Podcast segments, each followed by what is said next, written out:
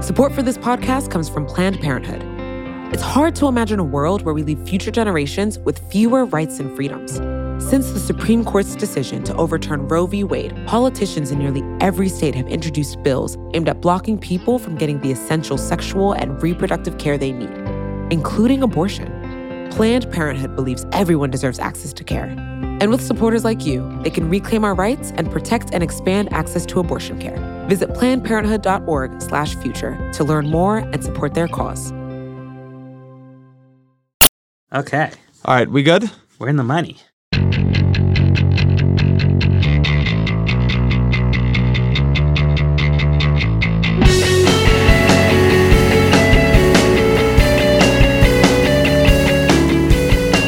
Hello, welcome to another episode of the Weeds on the Vox Media Podcast Network. I'm Matthew Yglesias here with Ezra Klein and Sarah Kliff. We got our Kanye in on Friday. We've got another special midterms episode coming for you tomorrow. Uh, but today, we wanted to get serious, get real, talk about the big picture, talk about the climate change and the IPCC report. Ezra, what does IPCC stand for? Oh, I, I genuinely did not prepare for that question. You prepared for the segment so I, I well. looked, I looked, yeah. so, I looked so deeply into this report. I like found out who wrote He's it. He's got this huge stack I've of got this papers. huge I- stack I of believe papers. I could- Intergovernmental panel on climate, climate change. change. well, that makes sense. God damn it. You, you've really, you've really destroyed my authority even before we begin. Here. Okay, you're done. All right. So let's talk about what, what's going on in this report. So, back when they were negotiating the Paris Climate Agreement, there was a kind of interesting fight that broke out over what the world's target for climate change should be. The generally accepted number is two degrees Celsius, which is, I think, like three and a half, 3.7 degrees Fahrenheit, roughly. And a lot of countries, particularly small island countries, but about 50 countries that are unusually climate vulnerable, that came forward and said, two degrees Celsius isn't an okay target. Like two degrees Celsius means we are underwater. And the target should be 1.5 degrees Celsius, which it's worth saying, and we will say this later, like we're not on track to meet either of these goals. But they came forward and said that the global target here is calamitous for them. And so there was a strange compromise reached where the target remained two degrees Celsius, but there was like an extra target created. You know, like what would be really great is if we could hold it to 1.5 degrees. And so, as, as part of that, the IPCC was directed to produce a report on 1.5 degrees of global warming, which again is lower than what we've generally been estimating. There's actually not been that much research on and discussion of the 1.5 degrees Celsius target. So, this report, written and edited by 91 scientists from 40 countries, analyzing more than 6,000 scientific studies. So, like what you're seeing here is a like international scientific community consensus. And it finds a couple of things. First, the warming up to 1.5 degrees Celsius would incur $54 trillion in damage. And if it goes up to two degrees, that goes up to $69 trillion in damage. By the way, if it begins going up above that, if you begin to get into that three degrees, three and a half degrees, like the numbers magnify. They get into the many hundreds of trillions of dollars of damage. Like you, you begin to get into calamity that we actually don't really know how to effectively model. But the other thing that the report says, in addition to like that there will be really, really serious warming problems from 1.5 degrees Celsius is that we are in no way on a track to stop that. To have a reasonable chance of limiting warming to 1.5 degrees, global CO2 emissions are now about 40 billion tons a year. They would need to be halved by 2030 and basically zero by 2050. And on top of that zero by 2050, we'd need to be doing probably carbon capture out of the atmosphere, which is incredibly unaffordable. Currently, like we are pulling out of the Paris climate agreements. So the big picture of this report is that 1.5 degrees is really bad. The cost of it globally would be really severe. A lot of countries, for some countries, it'll be very manageable. For some countries, it will be disastrous. I mean, it'll be the end of that country. And in order to stop it, we would have to be doing a World War II scale mobilization around climate that nobody's even considering. Right now, it just as we're saying, we are on track for three, three and a half degrees Celsius of warming. So not just the two degrees, but significantly higher than that and into the range where our modeling begins to break down because the amount of damage we're doing to, to the global atmosphere is just beyond what we have enough experience to say confidently what will happen in it. So this is like a scary report. One of the just odd things about it is it got a lot of attention despite I think that surprised a lot of people in the climate community. We've been on track to be above two degrees Celsius for so long that to have a report about 1.5 come out and get like be a real moment of mass attention was interesting. But it doesn't look like anything's going to happen out of it. Donald Trump said he'd really like to see these scientists who are saying this stuff because he doesn't believe them. So we're kind of where we were, but with more information about how bad it's going to get and how quickly. Yeah, I feel like I find climate a very difficult topic to cover because it fills me with like an existential dread that I can do nothing about. It's very different from like the area that I focus on, healthcare, where like good things happen and bad things happen, and like you see actual policy change in real time. Whereas climate seems to be an area like I just find very hard to think about the and I think that's like kind of what is going on with this report and why it got the attention it did is because it came with this analysis of, you know, a massive amount of research and comes to like a very like stark conclusion. Like I think the thing that jumps out to me about this report is that even the best case scenario, which is one that we're not even like moving towards in any sort of realistic way is is bad. Like we're still talking about a lot of animals losing habitat. We're talking about sea rise. You know, we're talking about bad things happening. it's just like a magnitude of how bad is it going to get? And I think one of the things that makes a report like this, you know, hard for me personally to digest is it is hard to come out of this thinking, okay, now what? Like, what do we actually, like, what would we actually do if we thought, like, holy crap, this is a big problem? You know, I think CNN got a fair amount of mocking for running an article that was like, well, turn off your light bulbs and eat less meat. And it's like very, like, well, nothing matters. Like, those things are not, you know, actually, an individual's choices on that level, like, are not going to be the solution to this. I think one of the things that, you know, I've been reading a lot from our colleague Dave Roberts, who writes a lot about climate. And, you know, one of the things he points out is those technologies you're talking about, you know, the carbon capture, the ones we think we need to use don't even exist yet, nor does the industry to create the technologies that, like, we're kind of banking on at this point. So I find it a very difficult area to put a lot of my energy to thinking about because the consequences are both so significant and the things we would need to do to even get to like the least bad scenario are ones that we're not taking steps towards at this point.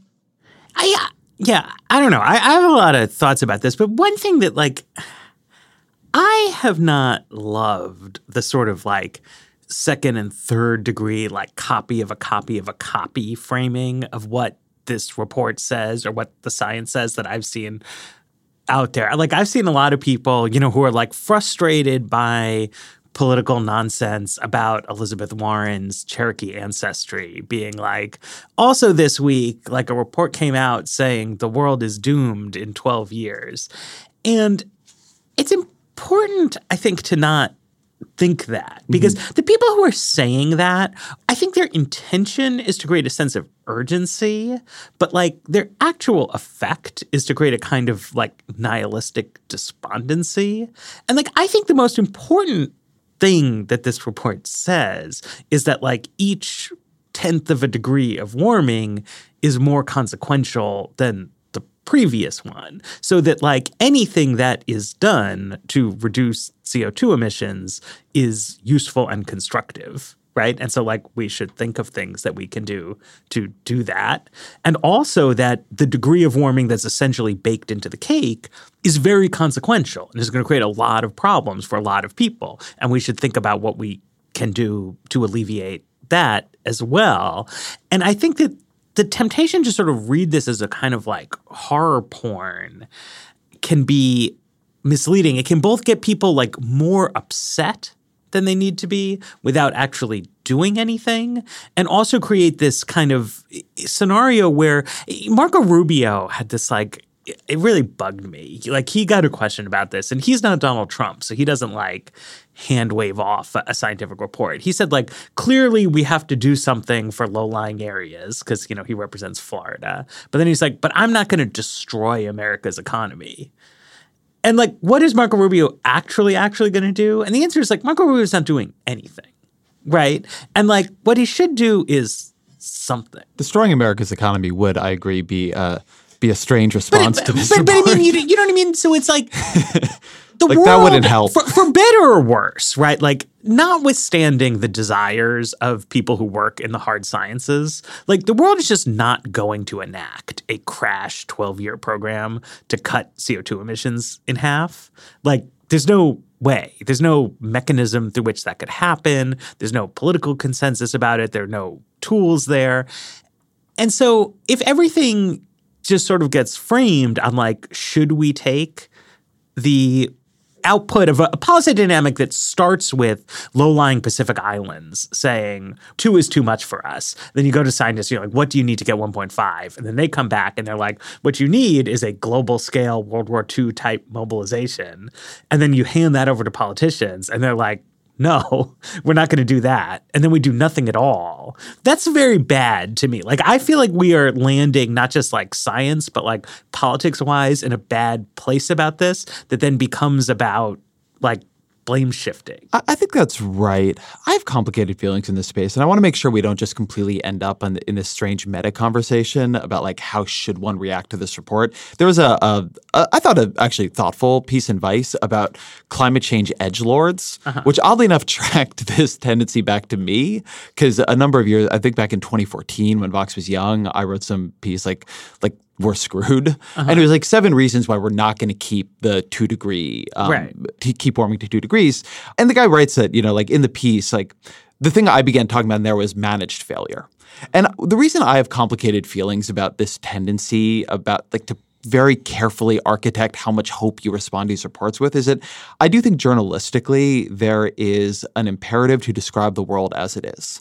I think it is important to say not that we're doomed because we're not, and certainly if you live in America, you're not doomed. I have a real problem with the strain of comedy. is like the world is going to become uninhabitable. The world, there's no evidence in my view that the world is going to become uninhabitable. Like that is not what we're looking for towards. But hundreds and hundreds of millions of people in Bangladesh could be displaced. But that's what I mean, though. Like, you have to say what the report exactly that, says. that's what i'm saying and so one of the things that i think is a, the real important thing is like i think that we are currently on track for a really terrifying kind of failure and it should be said this happens in life all the time we let tens of millions of people in America be uninsured. We have global extreme poverty. Right? We're constantly failing against a baseline of what we could be, and I think morally speaking should be doing. But there's a question of like how well we fail, how seriously we fail, and and again, like I think that the value of this report is showing there's these, massive scaling differences between 1.5 degrees Celsius, 2 degrees, 2.2 and 2.5,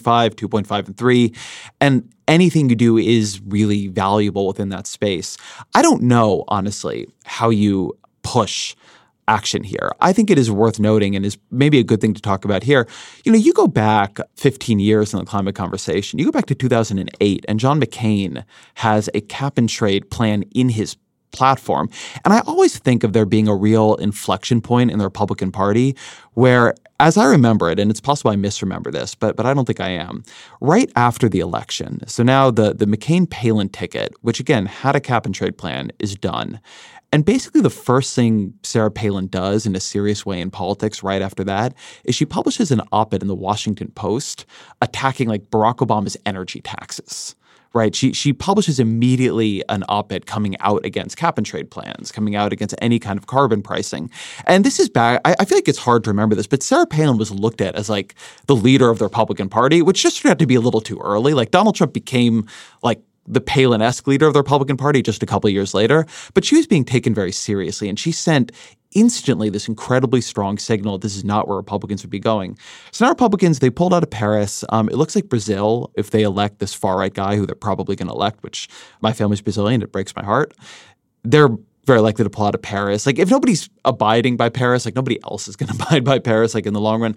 So there is like a very difficult political problem here, and it is not one that I feel anybody has a super clear approach to solving, save like a little bit the technology and science space. Like I know that um, CNN got made fun of for things like eat less meat, but meat is one of those things where it does have a huge carbon impact. And if the people who are trying to create plant-based meats or lab-based meats are able to do it very quickly, like that could really help. And like Elon Musk gets a lot of shit these days for being nuts on Twitter, but pushing towards the electrification of things and, and in particular cars, which I think like he's put a lot of leverage on the um, whole industry through Tesla, like that stuff could really help. And so it's like the science side of this is moving forward pretty fast, but like the human will and politics side of it isn't.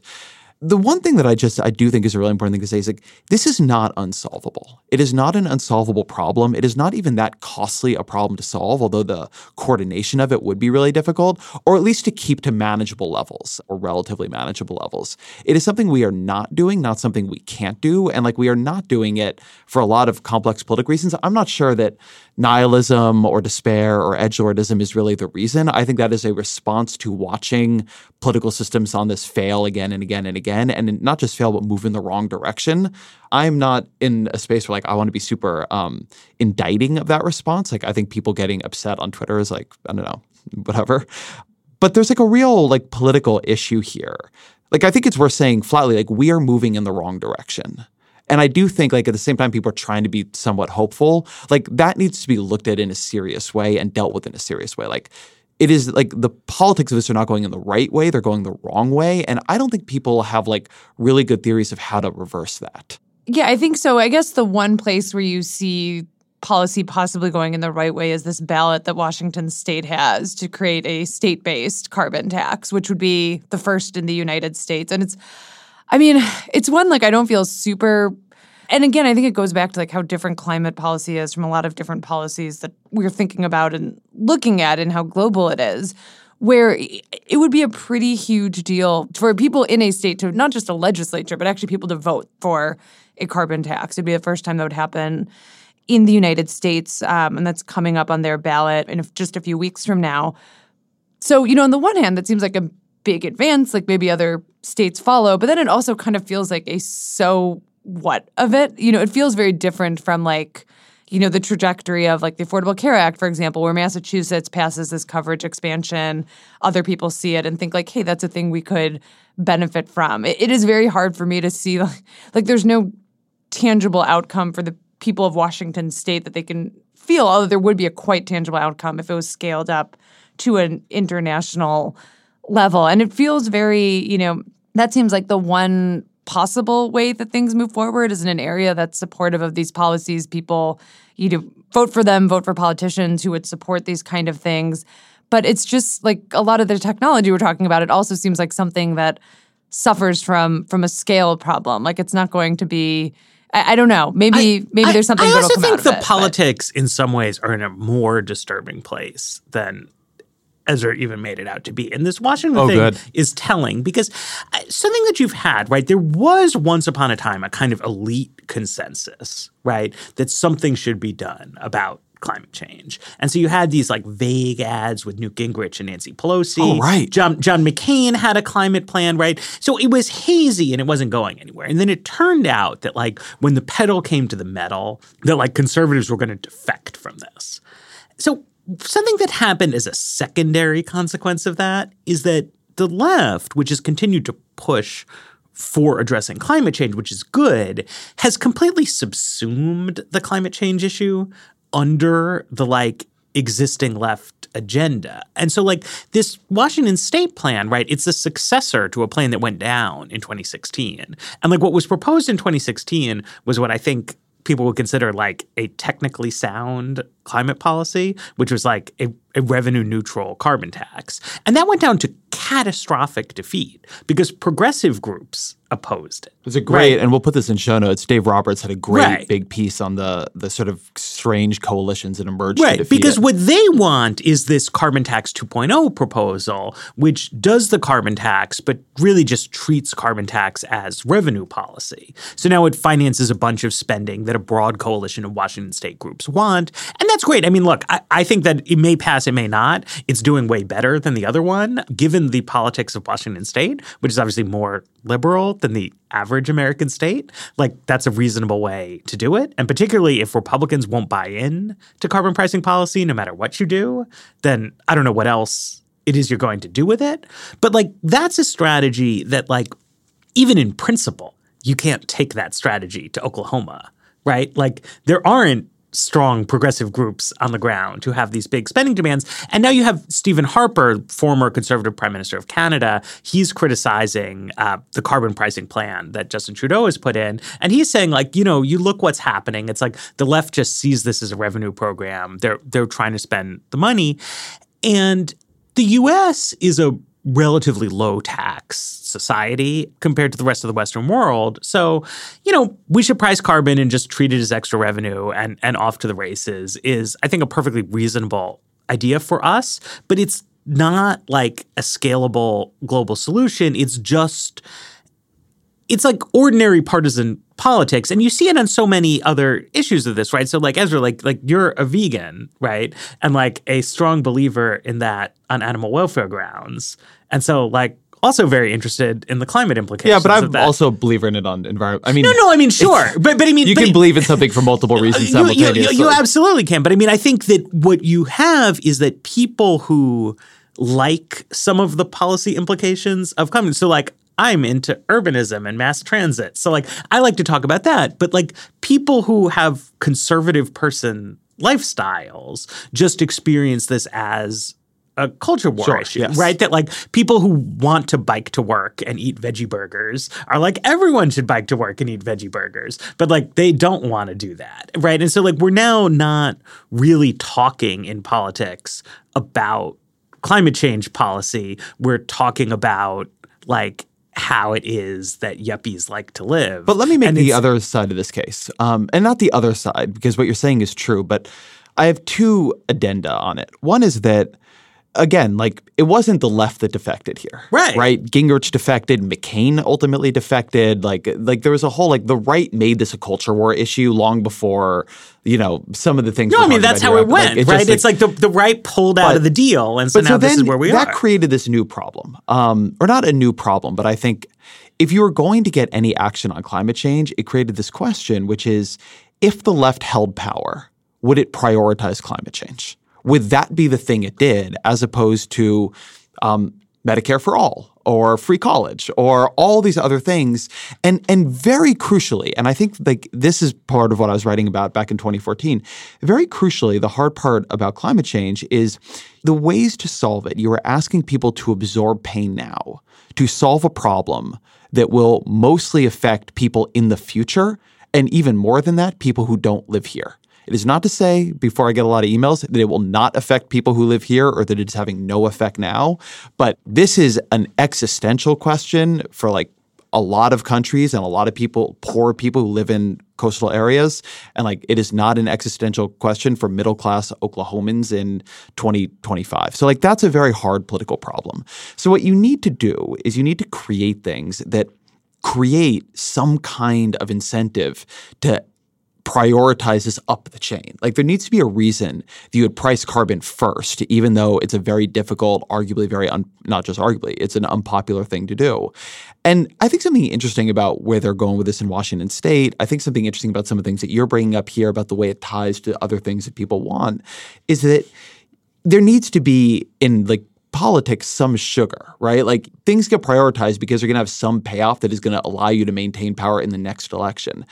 If a carbon tax became the way the left decided it would pay for Medicare for all, say, like, and it felt good about that, and it was just going to use um, a reconciliation bill to do that if it got power in 2021, like that would make sense, right? If if you had that coalition, like it, it would not necessarily make a ton of sense as a policy, and in fact, it's a little bit unstable because like ideally you're sure. bringing carbon down, but it would pay for some of it for some amount of time. Like you could imagine something like that happening. I think the reason this is important is that absent that bipartisan space where you're both sides have created an elite consensus that they're just going to like muscle through because this is important and like sometimes the political system has to do things that are hard. In this way, it could be like an analogy to deficit reduction um, deals, which we've had many of over the years, but they tend to work best, you know, when when the parties come together on them. But they're paying um, for some kind of like hazy future payoff in the absence of that, this is going to have to be attached to vehicles that people are going to prioritize more highly. And so, like, while all the things you're saying, Matt, are, are true about this being a very second best approach to the politics, I do think it is better than the sort of alternative, which is this exists on the left as its own thing and pure pain. But- because like a pure pain policy is not going to be the thing that a tenuous Democratic majority does first. It will just be the thing that they always talk about doing and it never happens. I mean, at the same time, though, so when you like mention this idea of like a, let's say it's like a Medicare for all financed by a carbon tax, when I think of how like how polarizing Medicare for all is, and then you add in like what is now a like I, I think like what people would see is like a partisan pay for doing a, a carbon tax. It just seems like the whole thing would be so incredibly vulnerable. Like I do get, Yeah, like I totally like I kind of actually think back to the episode we had last week, you know, talking about the future of the judiciary and like how you see that playing into decisions that are going to be made. And, and I already would expect, like, if we had a Medicare for all, that'd be aggressively attacked in the courts, at the state level, in Congress. And then if you have one that's financed by a carbon tax, like, it feels like you're just setting both the policies up for like really swift, like, attack and like breaking down pretty in like a very rapid succession. Can we can we take a break and then come back to this? Support for The Weeds comes from Not Another Politics podcast from the Harris School of Public Policy. With the constant news cycle, there's a lot of noise out there. Opinions are plastered all over social media, pundits are throwing out hot takes without any sort of context, and it's only getting worse as we dive farther into election season. We know that if you're listening to us at The Weeds, you're looking to cut through all this. And if you like this show, you might like Not Another Politics podcast. Not Another Politics podcast is produced by the University of Chicago Harris School of Public Policy. They want to take a research and data approach to analyzing hot button issues and offer perspectives that go beyond the headlines. They cover a wide variety of topics in their episodes, but a few recent episodes that you can listen to include a deep dive into why women are underrepresented in US politics or whether or not we can believe political surveys. You can listen and subscribe today at harris.uchicago.edu slash NAP. That's N-A-P-P.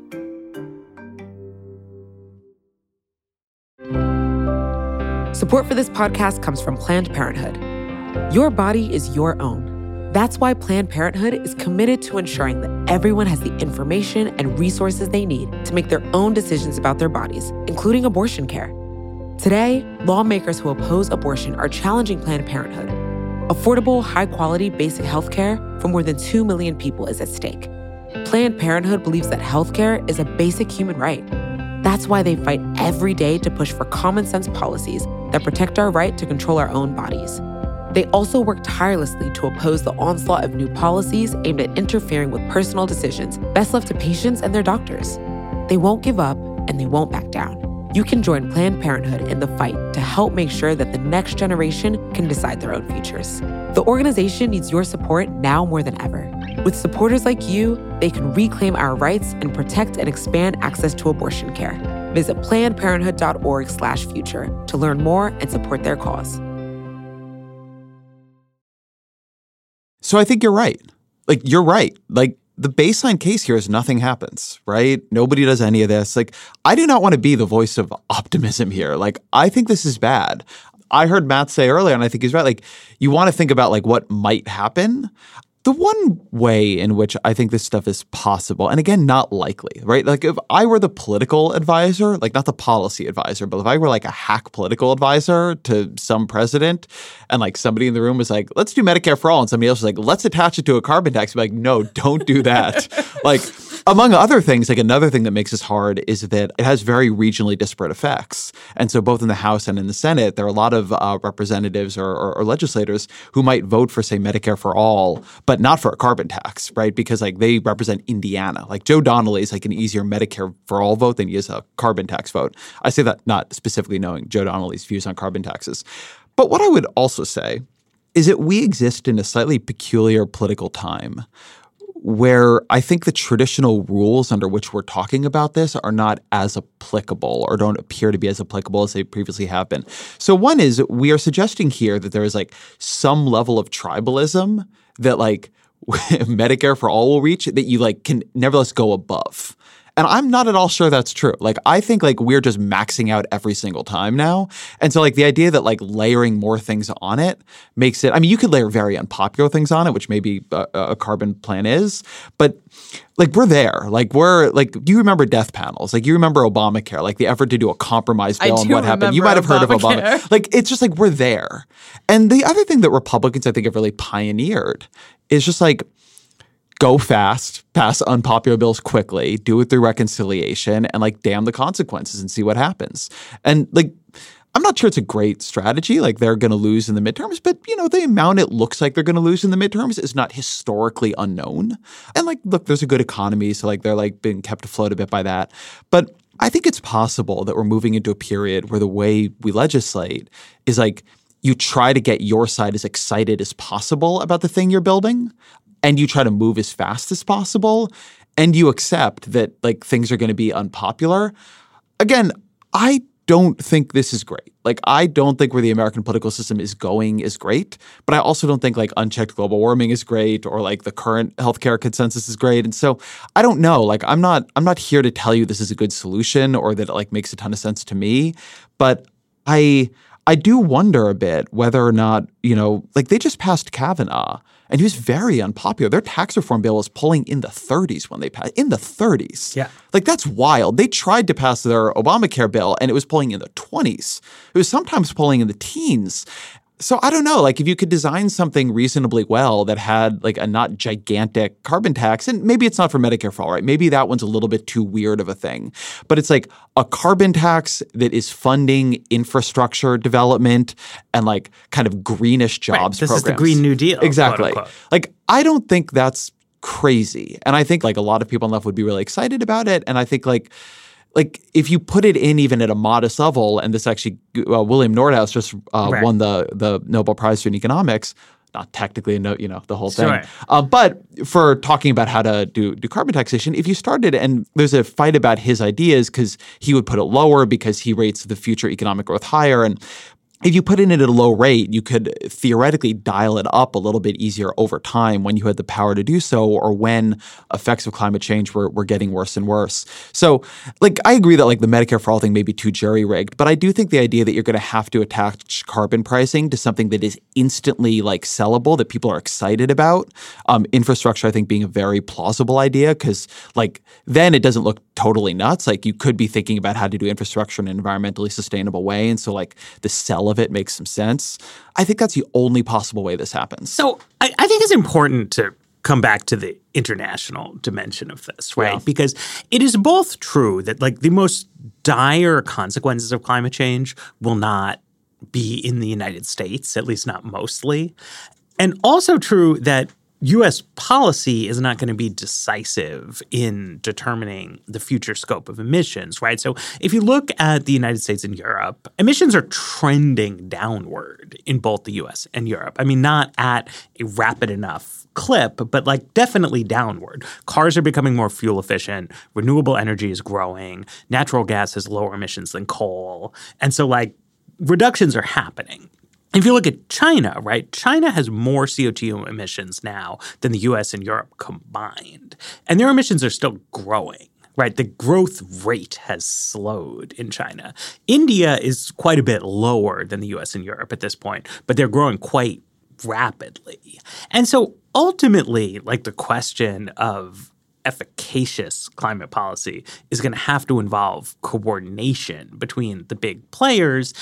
And on that level, like I think you have to say that like the Paris Agreement just didn't work. Like it didn't have enforcement mechanisms. It was very much built around a global consensus model that I think fundamentally doesn't make sense. Like if you imagine worldwide action on climate happening, right? It's going to start with some big core players, right? Like, say, Europe and Japan agreeing to do domestic carbon pricing and then applying some kind of punishment on countries that don't, right? Like a lost market access, which then gets like Taiwan and Norway and littler countries to come on board. And then, of course, you would need like domestic politics in the United States to work and bring the developing countries along something like that. But even like even when like the best people were running things in the US, like they were basically nowhere on this aspect of the problem. I do think it's important to remember Nordhaus's point about the benefits of economic growth, right? Because if you described the state of the world as it existed in 1978 as like this is what the world could be like 40 years from now, right?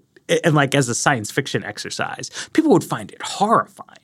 You know what I mean? Like billions more people in extreme dire poverty, like all kinds of awful, awful stuff, right? And that's because like the past 40 years of global economic growth have like done a lot of really good things for the world, right?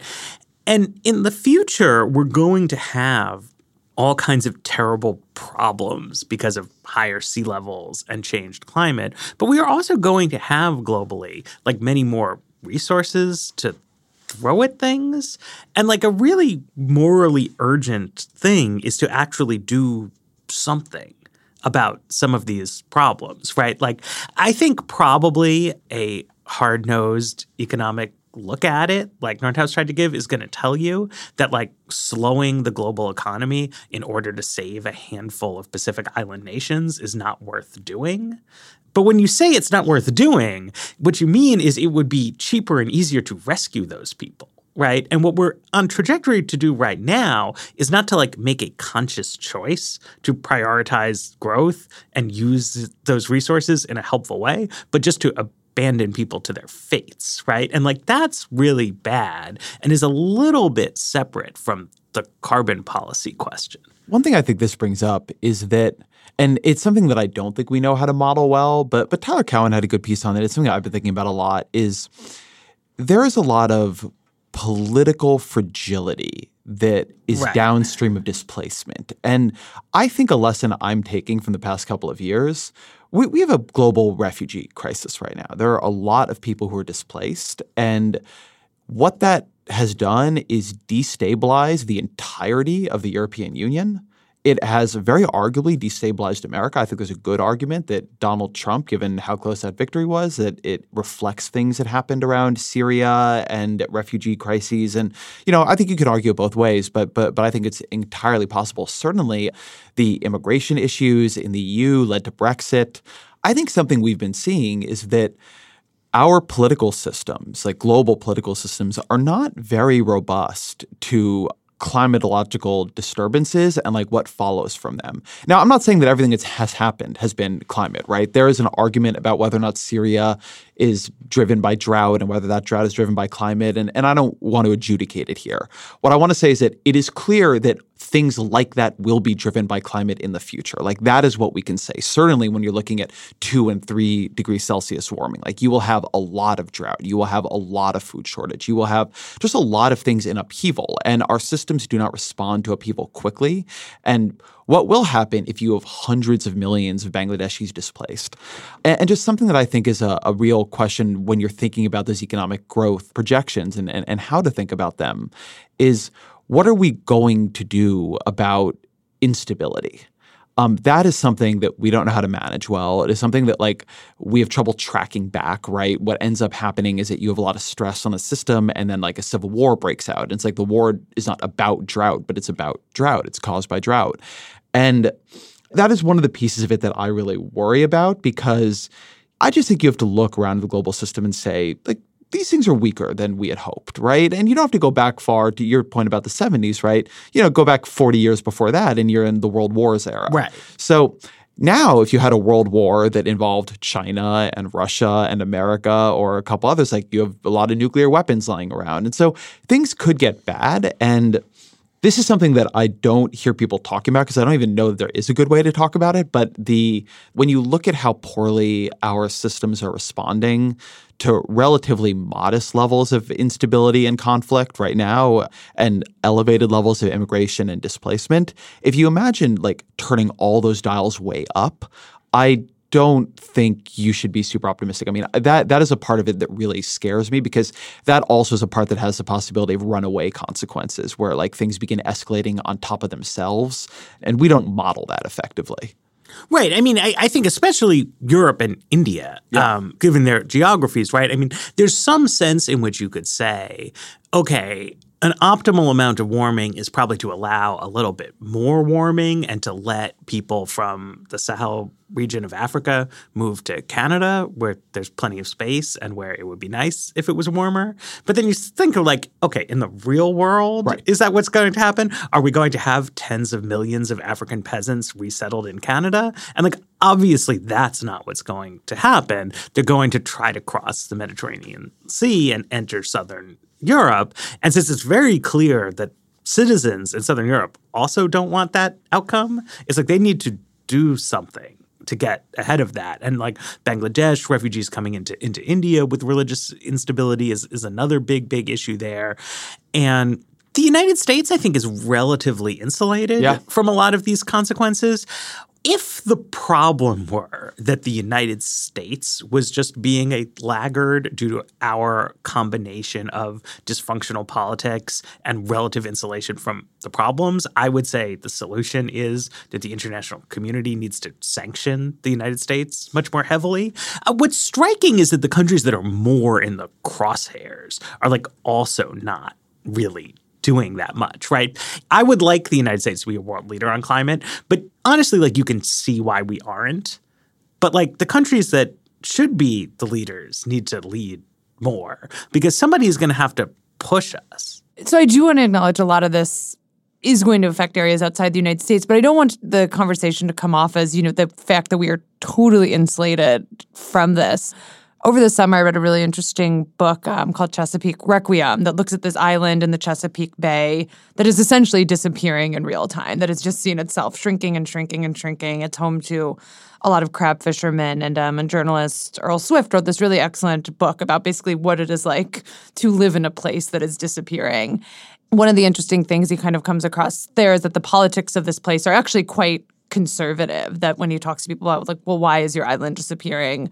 It's more this is just the natural way of the world. Like it's just something that's been happening from before we talked about climate change. The politics definitely don't line up towards the type of things that might, you know, reverse sea level rise there. And it seems like this island just isn't going to exist in the future. So, and at this point, it's home to a relatively small population of people. But, you know, all this is just to say that this isn't a totally foreign thing. Like, this is happening to people who live in the United States. And it seems like we've just kind of made this decision with a lack of decision making of deciding, that, you know, this island in the Chesapeake, like, it's not worth saving. And the people there, like, they are pretty fucking angry that like the government has basically decided their island is not worth saving. But I what's think I think the idea of like the decision to not make a decision is just such an important concept in politics. Like that is like we've decided to make a decision not to make a decision.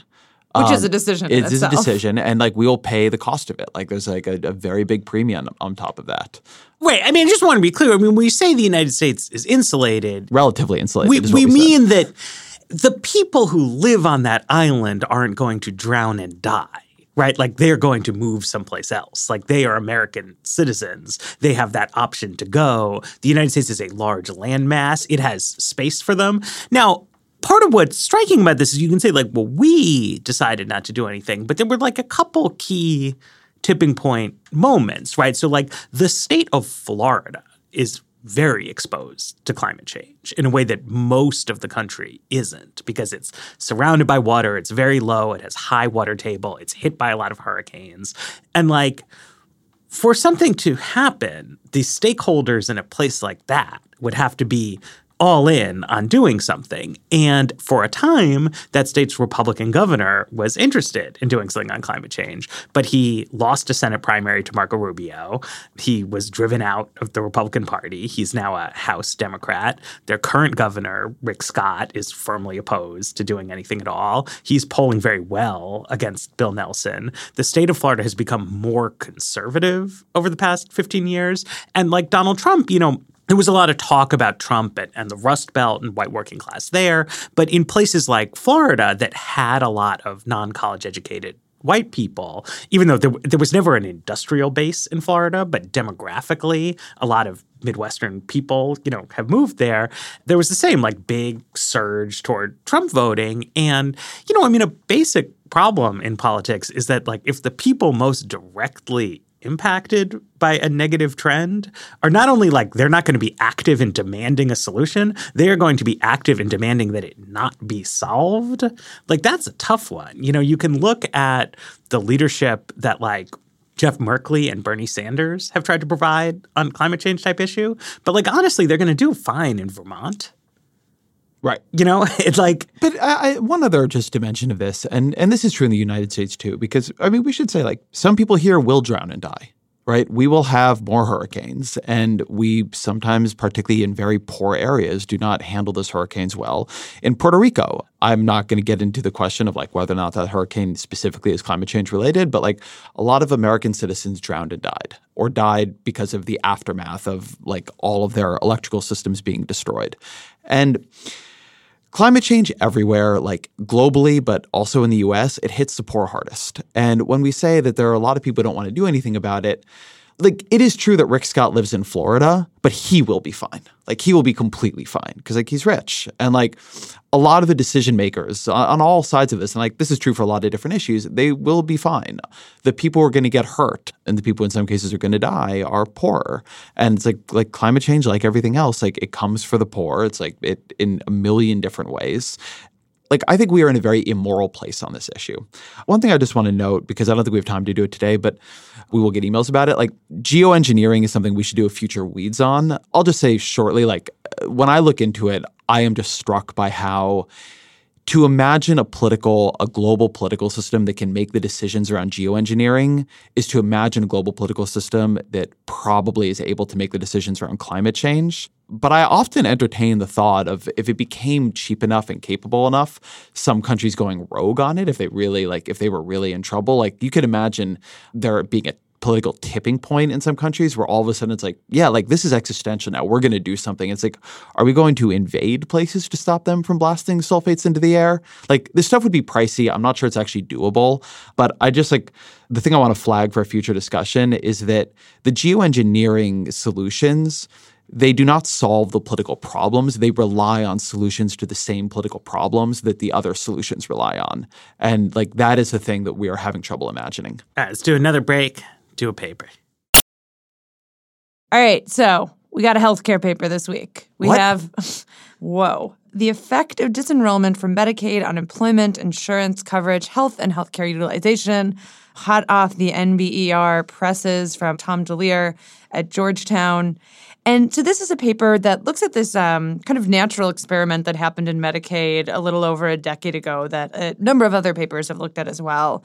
Back in 2005, Tennessee was for a while running a, a, very generous Medicaid program. It was allowing people actually all the way up to almost middle income to enroll in the Medicaid program if they'd been denied coverage outside the market. Turns out this was very expensive. So in 2005, they decided to end this program. And you kind of have this natural experiment. And this is Phil Bredesen. This is Phil Bredesen. Yes. Under a Democratic administration, they say, oh, it turns out the people who signed up for this program have incredibly high healthcare needs. So 170,000 adults are disenrolled from the Medicaid program. And there's this question about kind of what happens next along two dimensions. One, do these people get health insurance? And two, do these people get jobs? Because you can see two theories of it. You know, I think there's the more conservative theory that, well, if they don't have this welfare program, they're going to go find a job, that they'll start working because they want health insurance.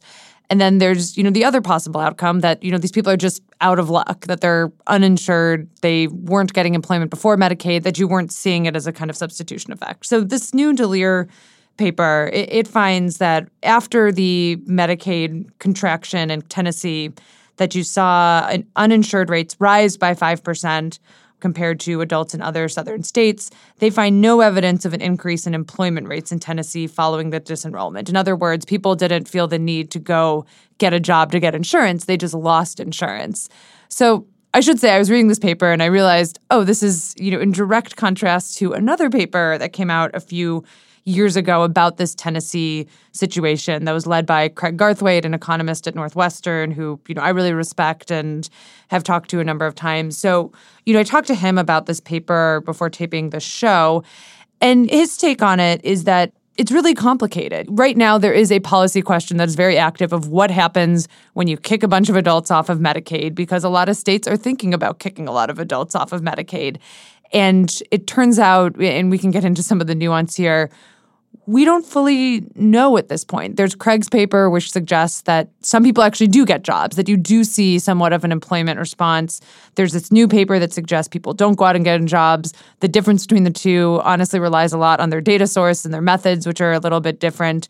But you know, when I talked to him, you know, he said, you know, "I don't mean to be cheeky, but the this is further evidence that this is all very complicated." So uh, I have a couple thoughts on this. Um, they also resolve down to it's complicated. but two things. One is that remembering way back in time to 2010 when we were talking about the Affordable Care Act and whether it would pass, one of the pictures Republicans painted was like a jobs like nightmare, right? This was going to destroy the American economy. Like nobody was going to work. Like there's going to be huge unemployment. Everybody's going to be put onto part-time labor to get out of the employment. I mean, like over and over and over again. Like a lot of the case made against that was jobs. And it's like listen to Donald Trump, right? Like there are a lot of jobs in the country right now. Unemployment is very, very low. For the first time ever, we have in, in the data more um, job listings than job seekers. Like, whatever the effect of healthcare expansions is on labor supply, it is like quite swamped by other things that are happening in the labor markets, which I just think is notable because I think this is what the kind of like set of debates in this paper show is like the Garthwaite results seem big to me. And the fact that they're not robust to like giving them different time series in the same data set or like tweaking them in different ways. It doesn't mean they're not true on some level. It doesn't mean there's not a labor response. I just like it's clearly I, I think it's pretty clearly not a big one. And that's sort of where um DeLeire comes down.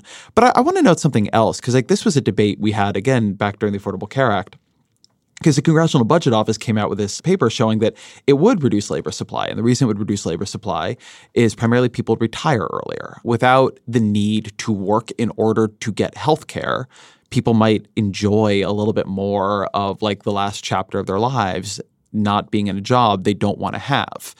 And I think we have such a discourse in this country that like work is always good. Like anything that increases the supply of work is good and anything that reduces it is bad. That I think that we have trouble talking about this sometimes. I mean, there's a question about how much of the data is looking at childless adults and how much isn't. And like that's a complicated piece of this. But there are a lot of good reasons somebody may not want to work. Like you may be a single mother with a child who has special needs, or you may be trying to go to school, or you may just like not have found the correct job and like having been laid off from something, you want to wait to find a good fit as opposed to take something way below what and, and now be on this like lower ladder track.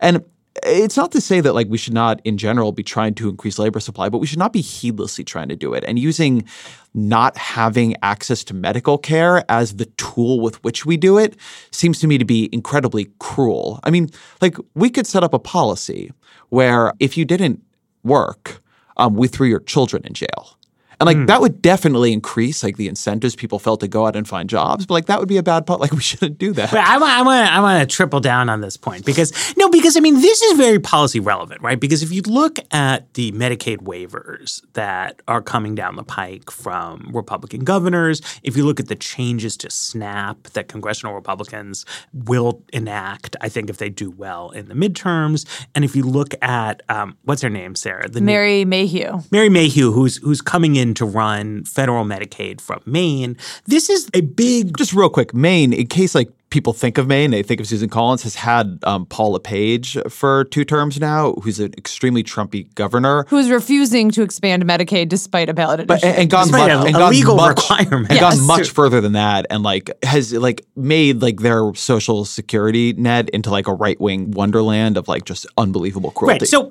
there are a lot of individual pieces to this, right? But there is an emergent worldview in the American conservative movement that a big problem in the United States is that our labor force participation rate is too low, and that the solution to that problem is to make the welfare state less generous, right? And this is a poor idea. Like, if you want to make an argument that the U.S. labor force participation rate is too low, I think a pretty good, you know, stab at that argument would be to say, look, our labor force participation rate is lower than what you see in Canada or Australia. It's lower than what you see in Japan or Korea, and it's lower than what you see in Northern Europe, right? So, okay, that's good prima facie evidence that there's something wrong here. the American welfare state is not more generous than the welfare state in any of those places, right? Now, it's not to say there's pro- maybe some level of like immiseration that we could drive people to that'll get our numbers up to like Sweden, Denmark levels, but that's obviously not how they did it in Sweden and Denmark. It's in fact pretty clear how they did it in Sweden and Denmark, which is that by providing more robust childcare services and put more women at work, Japan, even more instructively, their welfare state is like a little bit more generous than America's, but not that different. But they have ran for the past five years very strong macroeconomic conditions. And it's also something you've seen in the US that like three, four years ago, there were like all kinds of takes about like why is labor force participation down? But just like keeping interest rates low and growing the economy has brought it up like a lot right? And in a weird way, you know, if Obama was president, Republicans wouldn't even want to hear this. But like now that Donald Trump is president, it's like you could just like take a victory lap. Like strong economic conditions cause more people to want to go out and get jobs. And one thing we've seen is there was this incredible moral panic about the disability insurance program. And disability insurance enrollment has fallen a lot over the past four years without any of these proposed reforms being implemented because as it's become harder for places to hire workers, it's been easier for workers who have some kind of borderline physical incapacity to find either a job that's suitable to them or an employer who's willing to accommodate them. It's raised the cost of discrimination, so so on and so forth. And so it's just like even if it's true that like making Tennessee like a land of no health insurance would boost employment marginally. Like there's there's no big picture reason to think this is a good idea. And I think talking to Craig, who's the author of the paper that did find an employment effect, one of the things he like hammered home with me, which is often something you hear from economists, is he's like, no one looked at our confidence intervals. They were giant on that paper, which, you know, fair enough, great, economists. Um, but he was saying, you know, everyone focused on this point estimate. And one of the things we were saying there, you know, is, and he was like, well, maybe on the weeds, he will talk about confidence as in intervals. And, and here we here are. we are talking about that. is that even there, you know, he's the guy who found this and he still says, you know, look, it's complicated it's different depending on you measure it. And I think one of the things, you know, that is really difficult is that the effects are really heterogeneous, that people respond to losing Medicaid very, very differently depending on the situation that they are in. You know, someone who has some kind of expensive healthcare condition, someone who has kids, for example, is probably going to respond very, very differently to losing their Medicaid than, you know, a single adult. That these are kind of often can be broad brush policy interventions that lead to very different outcomes. And that's one of the reasons it's so hard to study is that people have a lot of unobserved, unrecordable preferences around health insurance that it is hard to get to that granular level given the data sets that we have. And I think that's why you see, you know, these different people studying the exact same moment in the history of Tennessee Medicaid and coming to some different conclusions about like what that actually meant for Medicaid recipients. The other lesson here, though, specific to Tennessee, is about the fragility of trying to design programs that take care of people who fall through the cracks without like doing anything about where the cracks come from because like basically like the reason they did this in Tennessee is that they were spending way too much money because they'd taken on the hard cases, yes. right? And it's the kind of thing that like it must have sounded like a good idea, right? Like we're going to help the people who need help, but we're not going to disrupt things for other people. And it wound up not really working, right? And like that's what has like always been the impetus for like real universalism that like yes the like surface level price tab is high but the per person price tab is reasonable which is like not the situation that they had in Tennessee and like I don't know. It's like both this Medicaid contraction seems to me like like a bit of a human tragedy, but also like they didn't have really good alternatives. Yeah. All right, that's the weeds. Fantastic. Okay. Thanks to Ezra and Sarah. Thanks to everybody for listening. Come into the Weeds Facebook group and tell us about your favorite geoengineering ideas so we can talk about that in a future episode. The Weeds will be back tomorrow with a midterm special and then again on Friday. Thanks, of course, to our producer, Griffin Tanner. We'll see you tomorrow. Bye.